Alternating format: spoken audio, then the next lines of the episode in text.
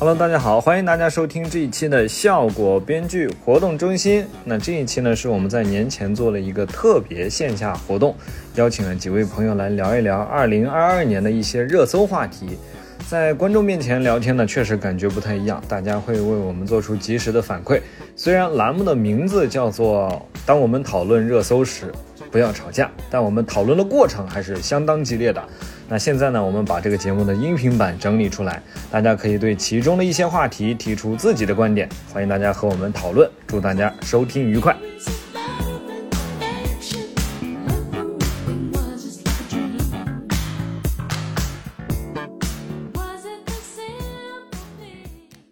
掌声有请主持人。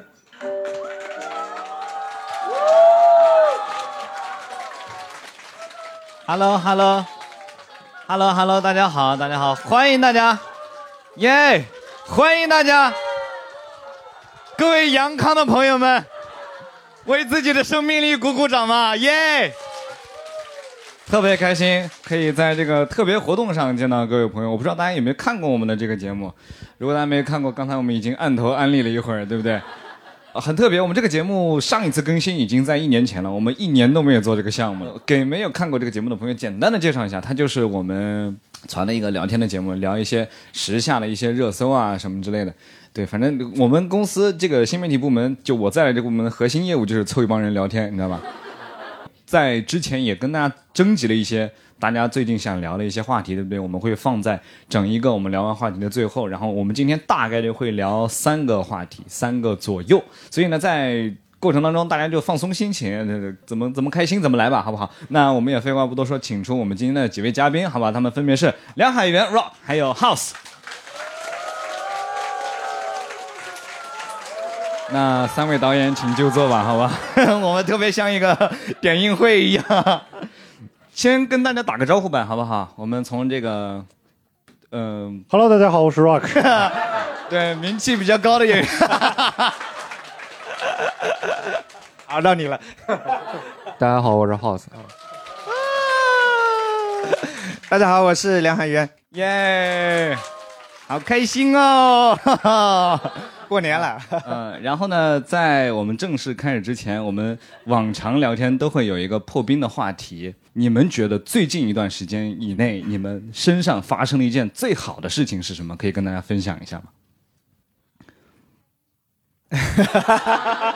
最好的事情啊，嗯呃，因为我没有特别严格的排过序，但是我觉得就是啊、做专场的演出还挺开心的啊。哦，大家有看海源的演出吗？哇，都都各位看了，真的很厉害。坐在角落的人二，对不对？他这后面是要加限定的，它跟一是不一样的，对吧？啊，不一样，不一样。平方，它就对，他那个二不是写在下面吗？就嗯对，那么你呢，李浩石先生？你最近最好的一件事是什么？我那个股票回本了。那怎么可能呢？做梦去 啊！哦，我可以去加拿大探望我的亲戚了，就是哦，好像我们也可以。我们我们都可以去探探望你的亲戚。一起去呗，一起，记起得叫他包好饺好。探望探望。home stay 呗，到时候。Rock 呢？我最近我就我昨天在这儿讲了一场开放麦，我还挺开心的，因为今年其实没讲几场开放麦，尤其这个场地，就今天是我坐在这个舞台上这样看大家，其实很久没有在这儿演出了啊。啊，还是说了一次久违的开放麦。对，call back，嗯，嗯还是你爱这个舞台。梁海源爱那种两千人 坐在角落里的人的那种舞台，梁海源爱的。我才是在角落里的人。爱那种赚钱的舞台。嗯，那我们就进入到我们今天的第一个话题吧，好不好？我们今天第一个话题，不知道大家有没有在去年的七月注意到一个很火的视频啊，叫“回村三天二舅治好了我的精神内耗”啊。想必大家应该有看过这个视频，我需要介绍一下吗？这个视频呢，它是一个就就想 我感觉他们的眼神就是看你怎么介绍。就想看你怎么就看过了介绍。有没有压力？那这样，咱们花二十分钟时间 打开来看一下。就是说，这个作者他的二舅，呃，他这一辈子经历了很多，然后也有很多的磨难，很多的痛苦，但是他到了今天这样一个。就是，哎，怎么确实有点难解释，就是一个人经历很多痛苦。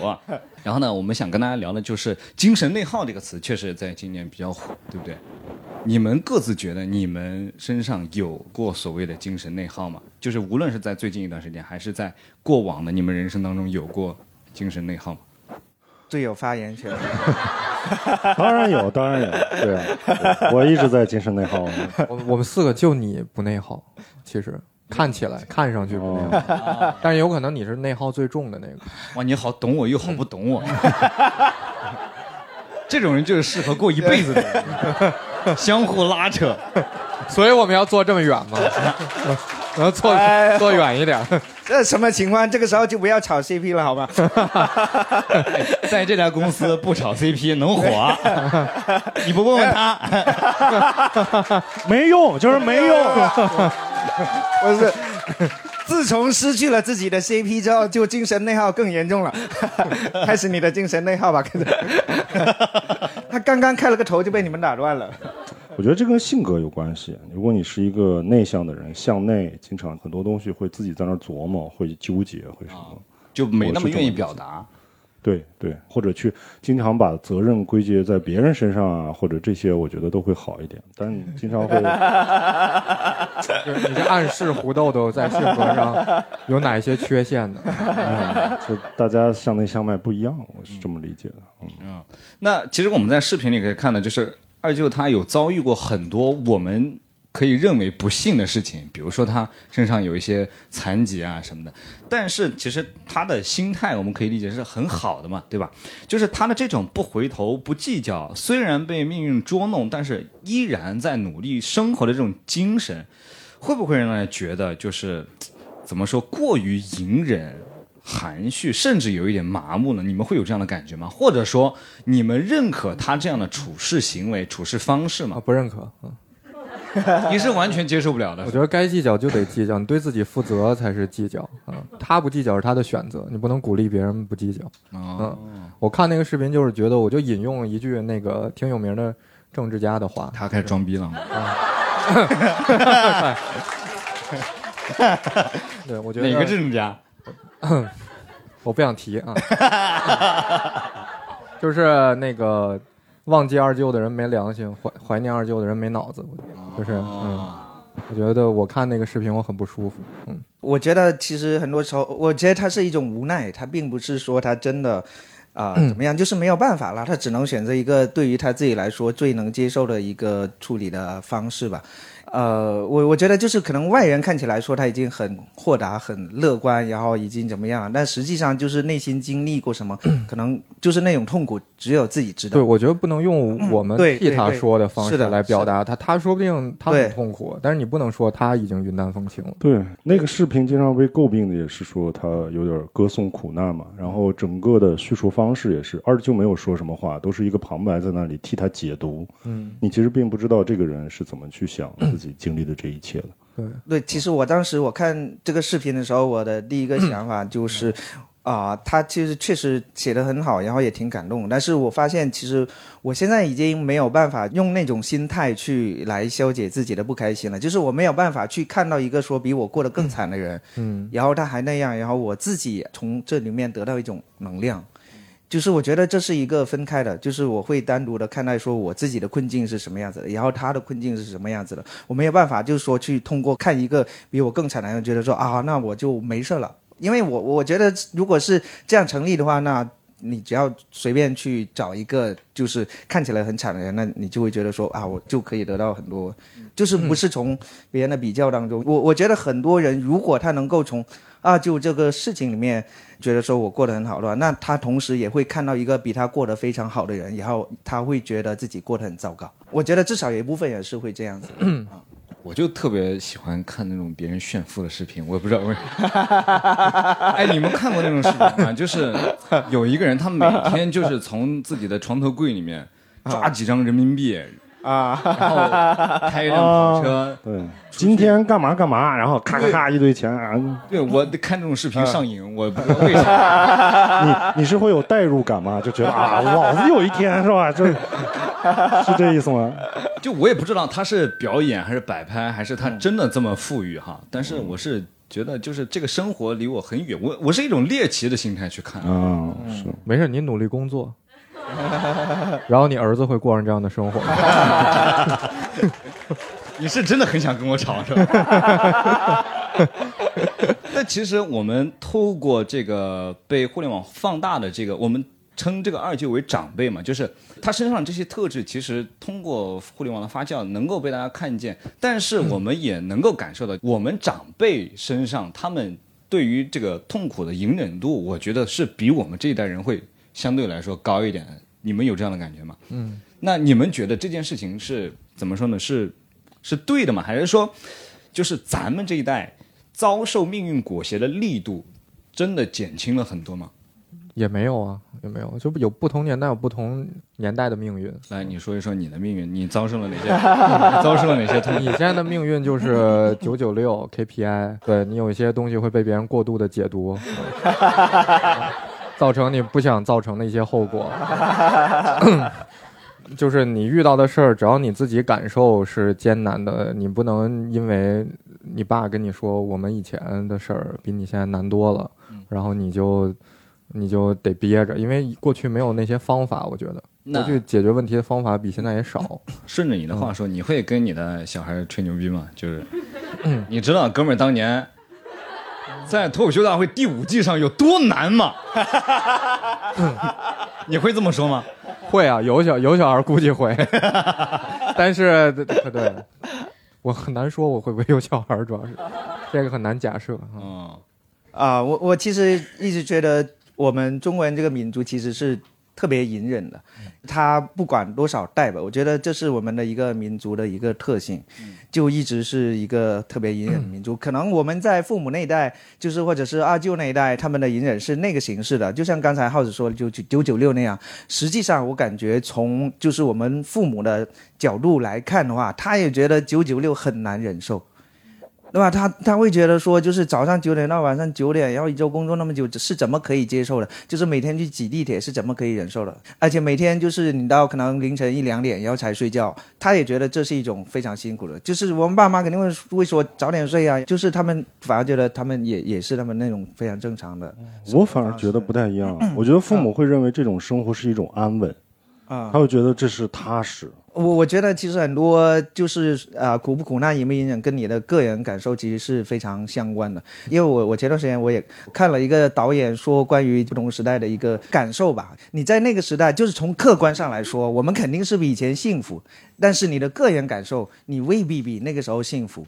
就是那个时候可能出去啊、玩一趟，或者是买了一件新衣服，或者是吃了一碗可以吃饱的米饭，你依然你也会觉得很幸福。其实精神内耗其实是一样的，它可能程度是一样的。没错。大家每一代人面临的苦难不一样，就是可能早一辈的人，他们精神上的没那么多，但他们可能物质上，对吧？很多而且我觉得你越说我们以前的苦难，就越有一种按着头的感觉。你看没收住，我不知道你对这个访谈的要求是什么。我们是一反而个，是可以不收住的。对我们是一个文文化交流，是一个一个聊出一些 思维的火花碰撞这样的啊，就行。我我来啊这个节目今天主要是想向浩斯老师学习的。感受一些文化的碰撞。文化交流。哎，那其实咱们不难发现，就是今年像类似于精神内耗这样的词汇，其实有很多了。就是比如说呃，续航焦虑、松弛感等等，这就是你们觉得我们这一代的朋友的精神世界，相比较之前，我们是更崩溃的吗？你们有这种感觉吗？就是不然为什么会有这么多概念提出来？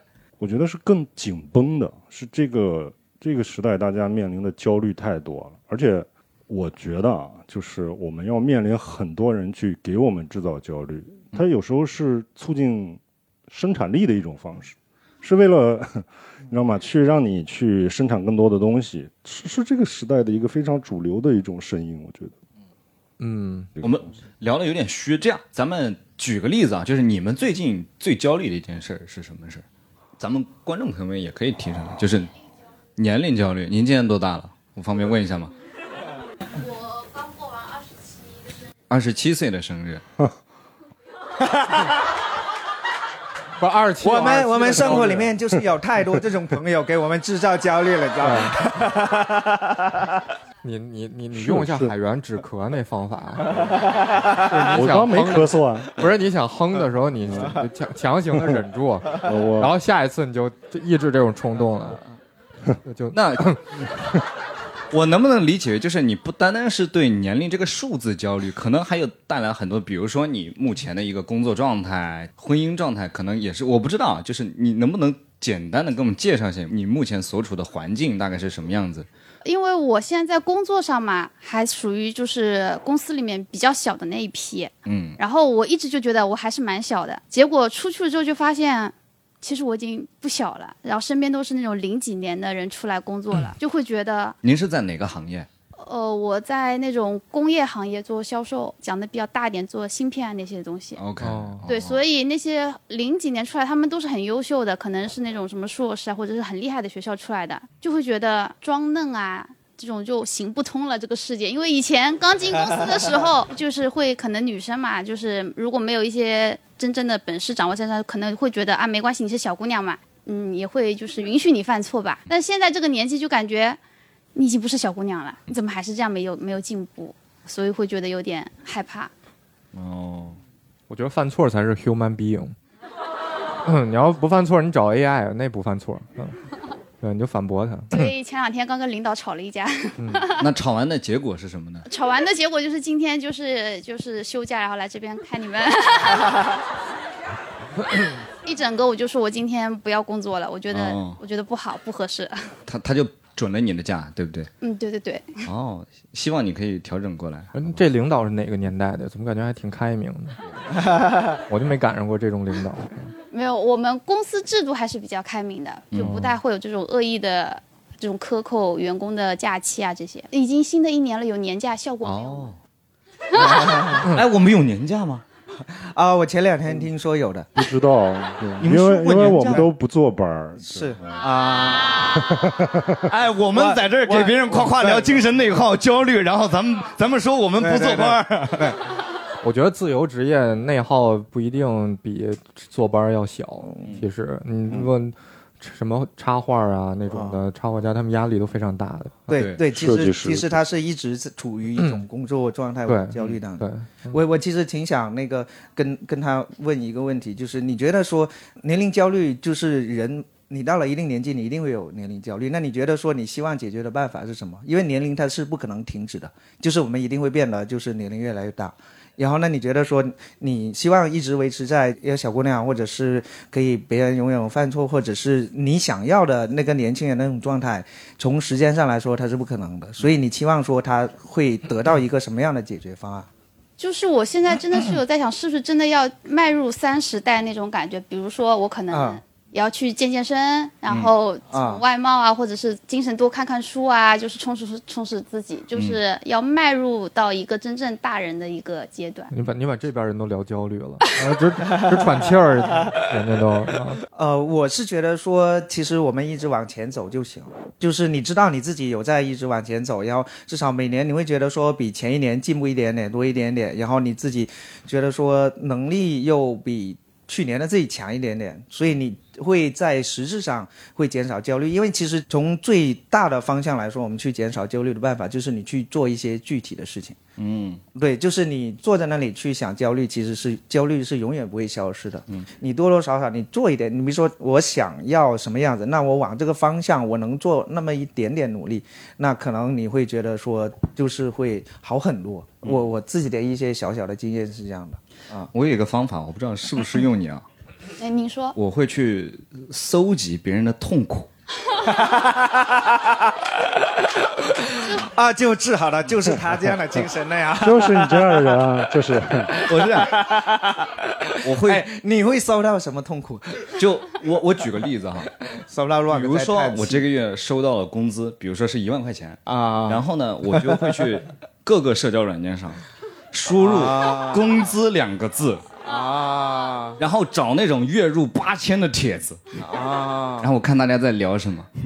然后呢，人说啊，你八千已经很好了，已经，已经拿到什么？我说这，没有，对，那你应该去想一想，就是有一些人他已经很焦虑了，但是他也没有机会来到这里来，对，放松一下，谢谢，说明已经有有有好的地方。但是这个啊，怎么说呢？不长效。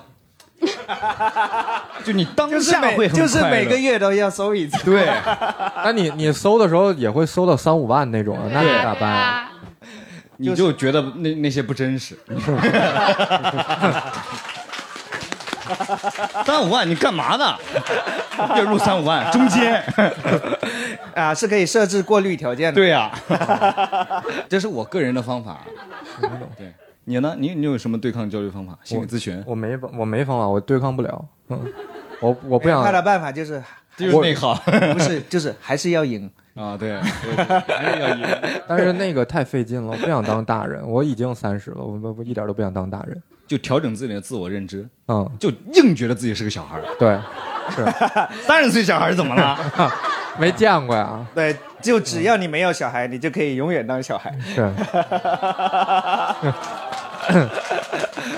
哎，确实是这样。我觉得，其实就是你不管在什么年龄，其实你做的事情决定了你是个什么样的人。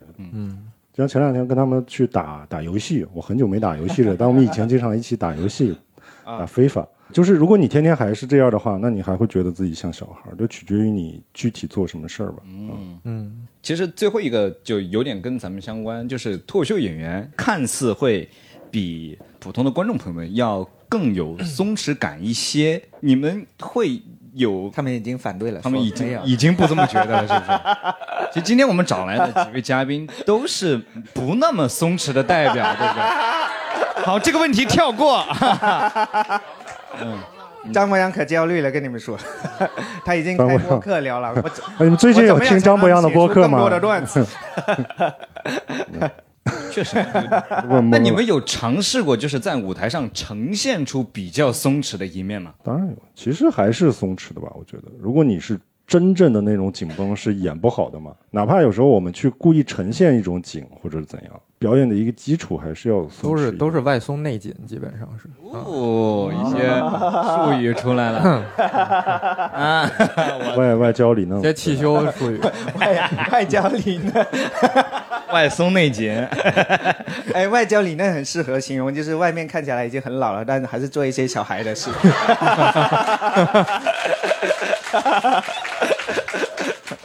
就只有这样才能写出专场，是吗？就是对，其实其实你脱是真松弛，我发现。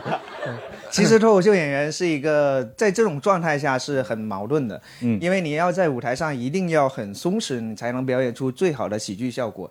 但是你比如说在脱口秀大会那样的舞台上，它又是一个非常紧张的一个氛围里面，所以它是一个很矛盾，你需要自我调节的一个东西，其实是一个很很考验你的调整能力的一个舞台或者是一种状态吧。嗯，啊，我我觉得对于我自己来说，我可能比之前要就是要稍微松弛一点点啊。我的经验可能就是说，多放下来一点点你过去特别在乎的一些东西吧。我我自己印象比较特别深刻的一场演出，是我去年收麦秀的时候，我就在这里，然后演了我专场的第一场的测试版。贝塔是吧？对对对对呃那个 beta 的那个版本，小胖应该那天也有再来，对吧？嗯。啊，我我那天我自己觉得特别开心，因为我我我是第一次觉得说我讲一个小时的状态我是松弛的，是因为我没有那么依赖观众，就是给我什么样的反馈，然后反而大家就是形成了一个更融洽的一个场合。因为那场啊、吴吴豪也跟我有一块演出，然后大家知道就是在上海的演出啊、随时有可能会有很多同事啊，然后很多朋友，然后就在下面。然后我那天我在上场之前，然后吴豪在前面，我我我我感觉，哎，怎么吴豪比我还要紧张？然后反而让我自己觉得说我更加放松下来了。对，你就得关注到别人的焦虑，对不对？对，你要有一个坐标，对吧？有一个坐标系。然后吴吴昊那天就是啊、呃他讲完下来之后是伟大爷主持，然后他下来之后讲了一句话，我就印象很深刻，因为他下来之后，然后伟大爷再上去又讲了一个段子，然后吴昊说：“伟大爷为什么还讲段子？是不是我刚才讲的不好？”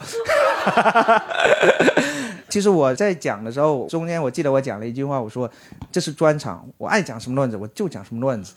对，所以就是我会觉得说啊、可能对于脱口秀演员来说，你多放下一些东西，会有助于说你去能够更好的找到一点点那个松弛状态，哪怕是你主动去找的，它并不是天然天生然后在你身上的，但是它在舞台上的时候对你还是一个特别好的帮助。嗯刚才海源哥说，就是你专场上你会觉得，哎，这个是我的专场，我想说什么段子就说什么段子。今年有一个非常知名的演员，在奥斯卡颁奖典礼上。说了自己最想说的那些东西，然后呢，就冒犯到了 Will Smith，然后他就上台替自己的妻子 Jada 给了 Chris Rock 一拳，一个巴掌，一个对巴掌对所以我们今天会来聊一聊这个离我们已经比较久远的这样一个话题，但是跟我们本身职业会有一点相关。然后我们也考虑到可能大家会比较感兴趣，我们就会来。真的感兴趣吗？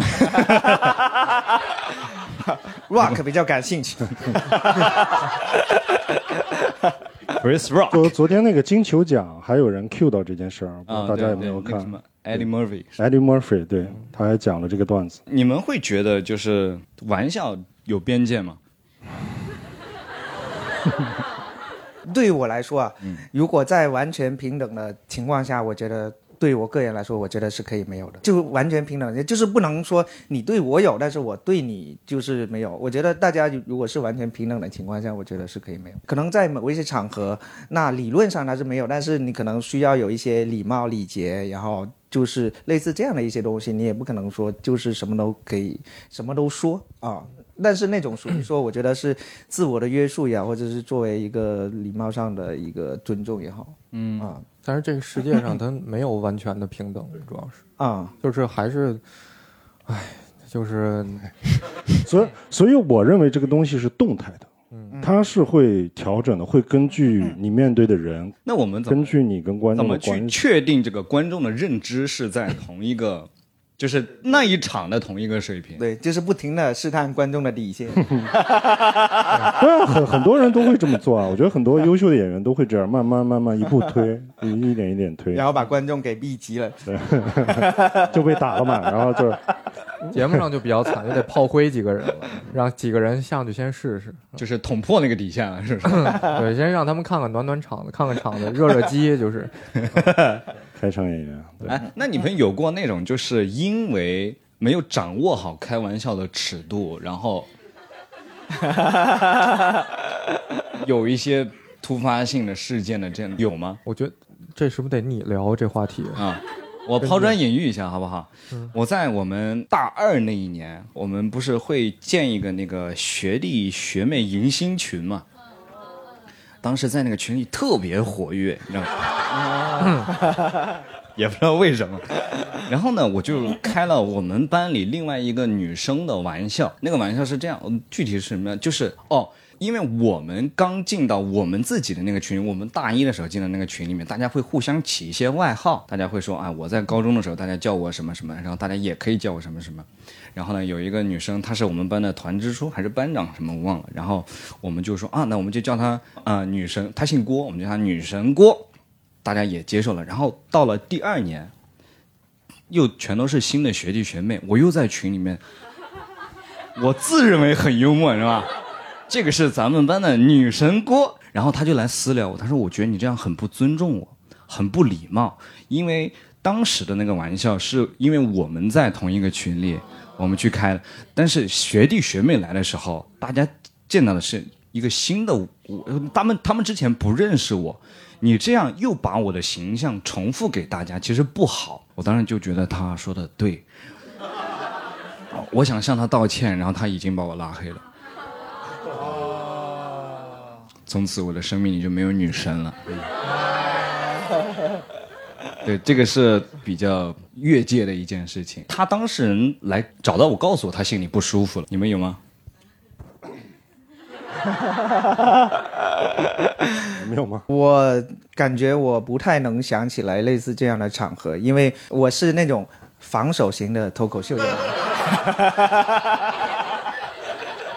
我不太会主动进攻一些比你强大的一些观众或或者朋友什么的，就是我一般会在，比如说我知道那个人或者那个同学、那个朋友或者是那个观众，就是前面或者已经有相关的人已经对他进行过一些一些攻击和冒犯了。对，然后我就在这个尺度的范围之内再往回收一点点，然后我感觉应该是相对安全的。然后我暂时也没有想起来会有被朋友拉黑过的 经历，这可能就是我做的就是脱口秀没有豆豆那么出色的原因。啊 没有，我是那个在女神锅边上煽风点火的。啊！啊，我说就他会来事儿啊！你看在群里头，群里的就然后得到了女神的欢心。就一点都不尊重你，就你都没问你意见就叫你女神锅，啊我有女神锅微信哈，就是推给你，就是推给你。你好擅长干这个事儿啊！那你会拉黑这种人吗？哎，你是哪位来着？你是没有，我向你道歉。昨天那个什么，在领导面前开你玩笑来着，我们办签证的时候，真的吗？嗯你说你说什么了？但是你回应的比较得体，啊，嗯，因为我当时觉得你就能接住，所以就调侃你来着。哎，我们还原一下那个场景好不好？我的意思就是，我当时没有问你，我当时也不太确定这个玩笑到底能不能让你下来台，但是我还是开了。可是可是玩笑你也不能就是你问过之后你才开啊。对，对啊这就是问题嘛，对，所以就是还是趁能开赶紧开。后边的事儿咱们再再想后边的办法，实在不行就就这关系就不要了，就掰了，就这样了。也不是说人非得跟每个人都得做朋友，是不是？嗯，对，但这玩笑得开，不能错过，不能错过。该开还是得开。对，如果喜剧演员没有把喜剧放在第一位的话，对，那他就不是一个好喜剧演员了。对，不能把朋友放在第一位，对不对？是，有些机会错过了就永远失去了。嗯，怎么怎么样，豆豆你还好吗？啊，你先缓一缓，让 Rock 说一说他行说的说一说他的经历吧。我在认真的思考我跟各位同事的关系。我其实最近几年并没有感觉自己在表演上会有这种经历，但我经常会在真人秀上有一些，在跟一些女同事互动的时候，就是我不知道，对别说了，怎么老谈恋爱？而且，哎，特别难受是，真人秀会让人觉得你是真的这么想的，对对对，你是真心的。不是这这 很这东西他很难他不是，他当时也是觉得说这个玩笑的机会不能错过，对对，不是因为错过可就没有了。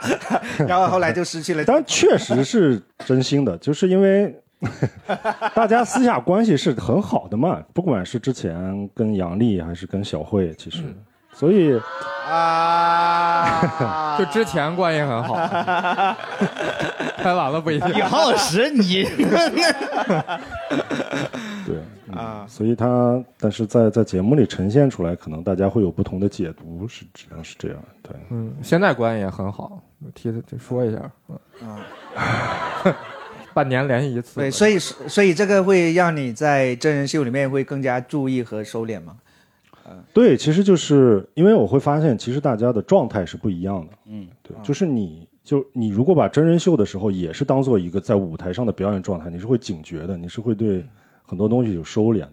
对，但其实咱们是有一个很大的切换的，从舞台上下来，我们之间平时可能会完全不考虑那么多地狱笑话。就是对我们之间会会会有很很对，其实我很特别随意的话。对，其实我特别喜欢，尤其是我们打游戏什么时候，就是说一些攻击性特别强的垃圾话，互喷垃圾话，嘛互，喷垃圾话。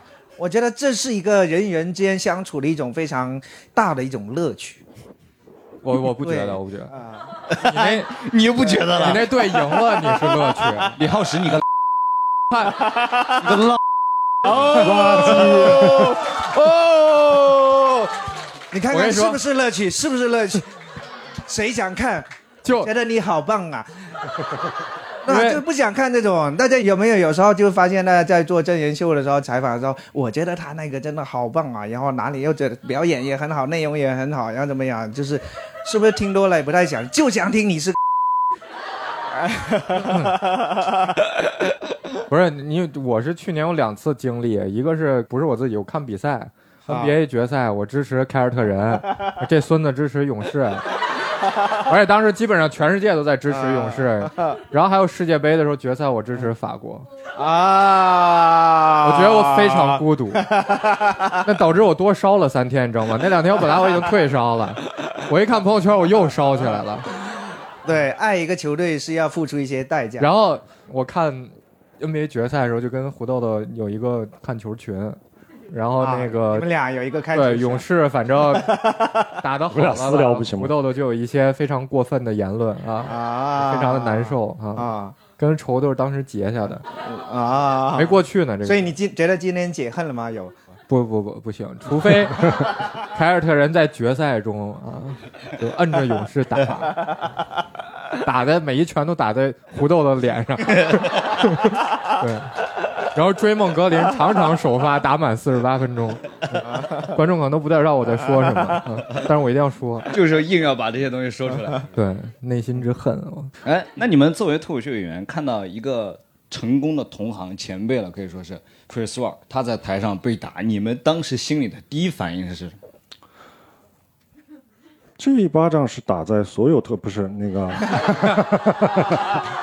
肯定还是很不爽的。我那几个月我的头像就是 Chris Rock，就是我也不是说多崇拜这个人，而且我起我这个名字的时候还并不认识他，我也没开始说脱口秀。但当时看完那个还是挺生气的吧，而而且有一点就是大家的信息可能没那么全，就是你要知道威尔史密斯他以前也是会讲很多笑话的，我有看过他很多资料，他有开过很多别人的关于身体啊，就也是挺，因为那边的尺度嘛会更大，他也开过很多各种各样的玩笑。他以前也是呃有 rapper，然后也有参加过很多喜剧节目，他也就你会觉得大家不是就这种感觉，就好像是吧？突然你过来打我一个巴掌，说我这个太冒犯，我说啊，就 咱们不是对吧？嗯，我不理解，对。他那个不是他一开始也笑了，但他老婆看了他一下，然后对对，我记得这就更 还挺逗的还不。上去。啊，我我我你的第一反应是什么？我的第一反应就是震惊，嗯，就是怎么哇，真的会在这种场合发生这样的事情吗？嗯对。然后当然我我肯定会觉得说，其实不应该在那个场合你直接上去用这种方式来解决你的，呃，就是哪怕你心里面觉得很不满，觉得很不应该，觉得怎么样，就是我觉得说这个解决方式是非常值得商榷的。嗯，就是你可以在后台或者是以什么就对对对对。去后台再打。对，关上门来，然后刷完了，就是其实可以有更多的解决方式吧。这并不是一个恰当的，他是一个理性的成年人的一一个明星在那种场合，然后其实我我对这个事情有非常多非常独到的见解，啊、然后都放在我的专场里。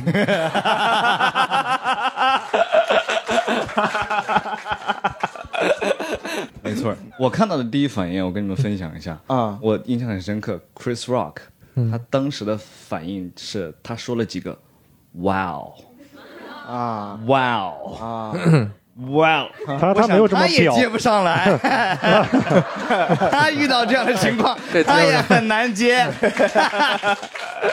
不是真的。我们设身处地想一下，他已经是一个五六十岁的人了，就是那一巴掌真的很有力，你被扇一下，当着全球最瞩目的一个盛会，就那个伤害是还是很大的，你肯定会懵的。对，而且他还阳过，就那个脑子不可能，后遗症肯定有一点儿，脑子不可能转这么快的。他没阳可能还行，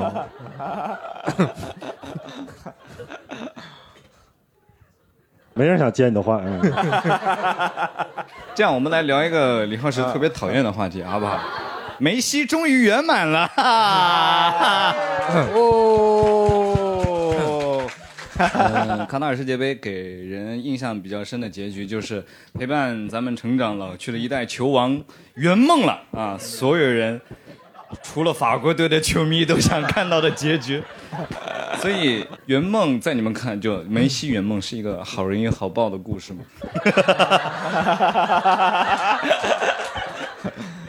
我觉得体育这种东西非常神奇，实际上比赛的双方跟你毫无关系，然后你就可以完全主观的站在其中一方，然后他们赢了，你就获得无比的快乐。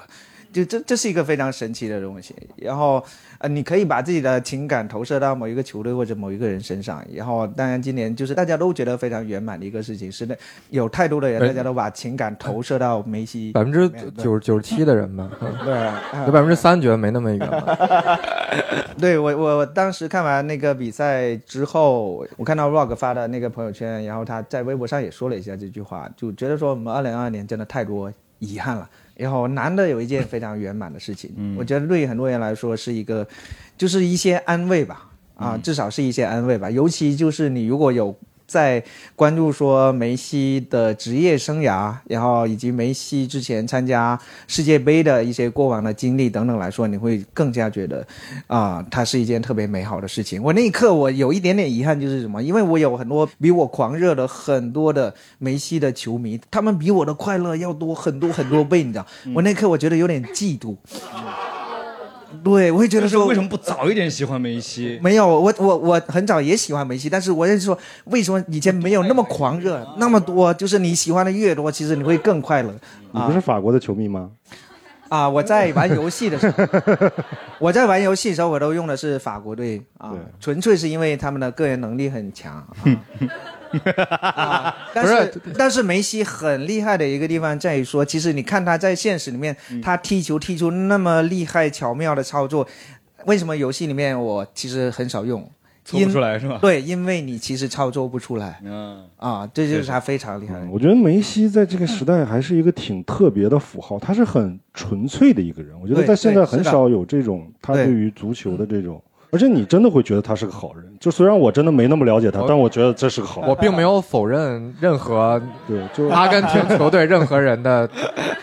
等一下，我在我老师说话之前，我要跟大家分享一下梅西夺冠那一天我的喜悦。啊，我的喜悦来自于我是一个从来不看足球的人。当我得知李浩石非常难过的时候，我巨爽无比。我说完了。我现在就盼着明年突围赛有人站了一下胡豆子，然后给他淘汰了。啊，你可以成为那个人，我不成为，我不会拿自己的职业生涯做。这种一定要自己亲自报仇才爽。对，但这就是我跟梅西的差距嘛。我喜欢看，我喜欢看。对，其实确实是有一部分你会觉得说梅西是一个对足球非常非常纯粹的人，嗯，那就是他毕生追求的一个梦想，甚至说过说我愿意用多少个金球奖来去换一个世界杯的冠军。嗯，你会真的会为这种热情纯粹所感动，嗯啊，而且甚至你今年并不觉得说他是有一个绝对的实力去追求去圆他这个梦的，然后最后真的圆梦了，特别感动。但是我觉得足球还有篮球都有个秘密，就是有个秘诀，就是第二名也很爱这个运动。其实绝大多数时候，对呀，第三、第四名对，这就是我们更加感动的原因，因为梅西已经获得过第二名了。对，在二零一四年的时候，他拿过世界杯第二名了，所以我们更能更能感受他这一次。你这样会显得他很无知，你知道吧？而且法国队之前还淘汰过阿根廷。对我意思就是不能说第一名是最爱足球的啊，我觉得大家都挺爱的啊啊，但是他只能有一个第一。你要能最后你扳一个平局不踢点球了，那不挺好的？嗯，你已经失去我们了。我本来也没想得到你。哦，哎，我特别想看你们 Rose Battle。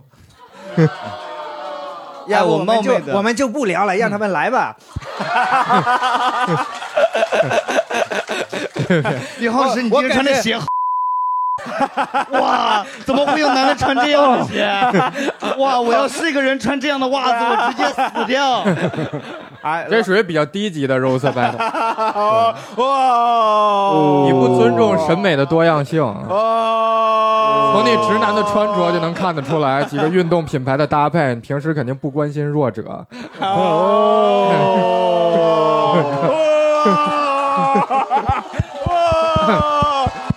我以后我以后再也不想看豆豆跟小北皮那个 Rose Battle，完全不好看。怎么说？怎么说？他觉得你道德有问题。我觉得，我觉得他没我多。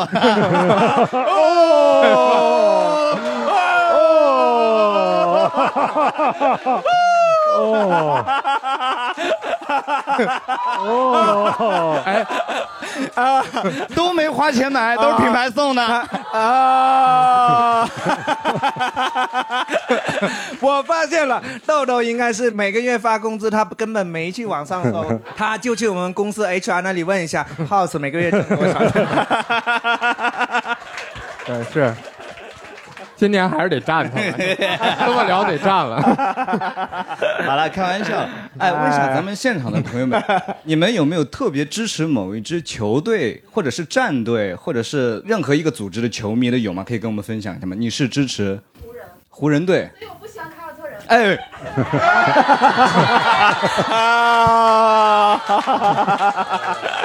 小胖你呢？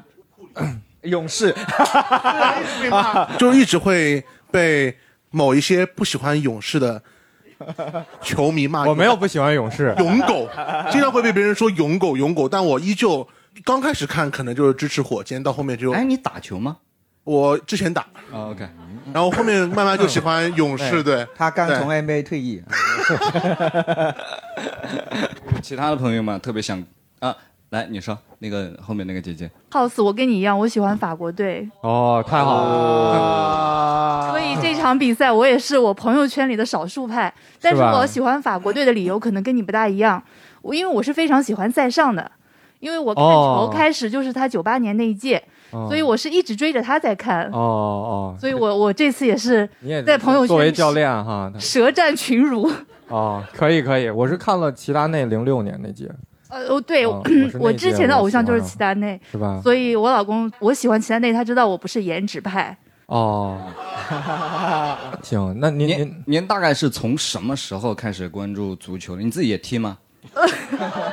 没没没这个技术，我就是九八年开始，嗯，然后经常的这些联赛我都会看，哦但是真球迷说我是伪球迷，但是伪球迷觉得我还挺厉害的。对，我现在就觉得你很厉害。对，哎，在座的朋友们，你们有设想过自己比较完满的人生的结局是什么样子吗？不用说结局，或一个节点也可以。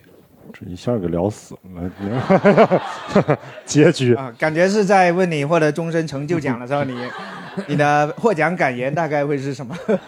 我知道他的完美的结局啊，你说，就是你在主持某一个 特别重要的晚会的时候，他能够冲上来。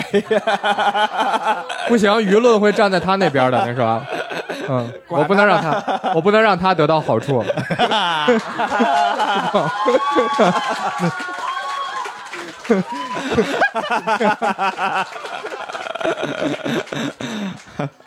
呃，OK。海源哥呢？你有想过自己比较完满的人生结局吗？或者说近段的一个节点？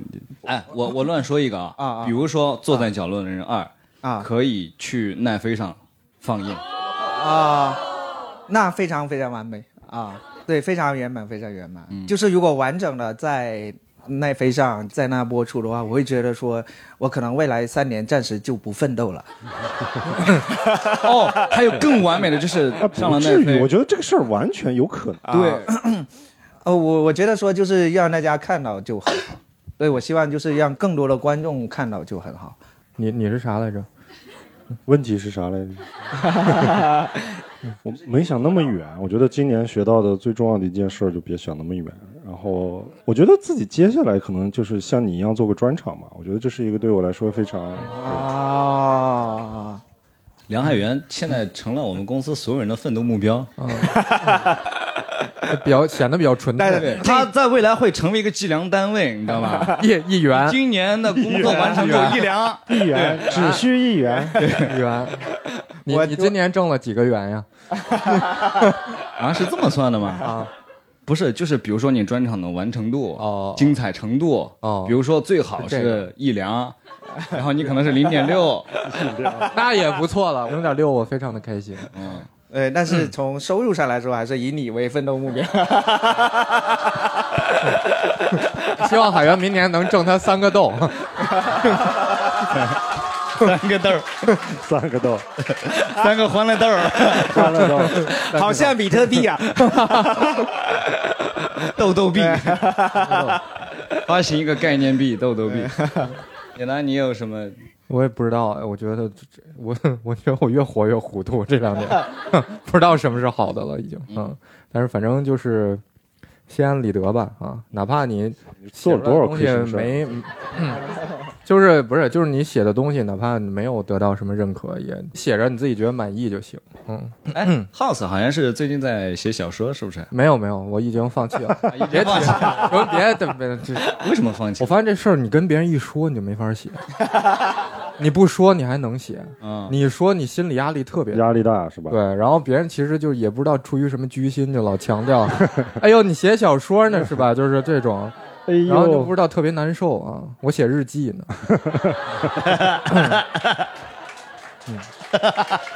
一个红的本本，写日记，对，还有一个密码锁，不让老婆看见。不是我我那本是黑的，叫 Death Note，我一般写人名在上头。嗯，行，我们今天的三个大话题聊完了，我不知道大家看完以后有没有能有没有得到什么，反正我们也没 有没有，也不知道，也聊得乱七八糟。我们来聊一些有意义的事儿吧，好吧？我们活着一定要活得有意义。你们觉得人活着一定要有意义吗，朋友们？这个是 House 擅擅长的领域。啊，啊，肯定不用啊，干嘛呢？我先哎，我先跟大家分享一个我最近的生活。我最近我是第一次开始玩那个动森，然后我给我的岛起名为摆烂岛。这个游戏我玩到现在，我觉得最大的乐趣就收集、钓鱼、捡贝壳、卖钱、还房贷，没了，就是没什么压力。我觉得在上面跑起来也很开心，踩在那个雪地上，嘎吱嘎吱的，哦。对，所以我我通过这个游戏，我也没有玩的很透彻，但是我就觉得，你可以不那么紧张。怎么了，李浩师？你是见不得我说出一些有深度的话，是吗？我为你开心呢，我告诉你，我在内心祝福你呢，没感觉到吗？耗子这这有什么意义？真的，我觉得是这样，就是我不知道是哪一个朋友去提出的这样一个问题。如果你提出这样一个问题的话，我觉得那对于你来说，人生就是应该有意义的。对，不然你当你开始去思考这个问题的时候，那你基本上你就是想要一个答案，因为你如果真的不在乎这个，你不会去考虑这个事情，然后你怎么样过一辈子无所谓，就可能像我们爸妈那样子平平淡淡过一辈子，他也觉得就是挺好的。真的，如果你要思考这个问题的时候，我觉得你可能就需要自己有一个答案。啊，我也有时候我也会想这个问题，但是对于我自己来说，我觉得我的答案是说，那人生的意义可能就是你觉得你的活着是有存在感的，那可能是你其实会有两方面，一方面就是你活着，你得到你想要得到的东西，满足你的欲望。啊，那这个时候你会觉得很快乐，你觉得说哇，我的人生也太值了，我做了我特别想做的事情，并且我做到了，这是其中一个。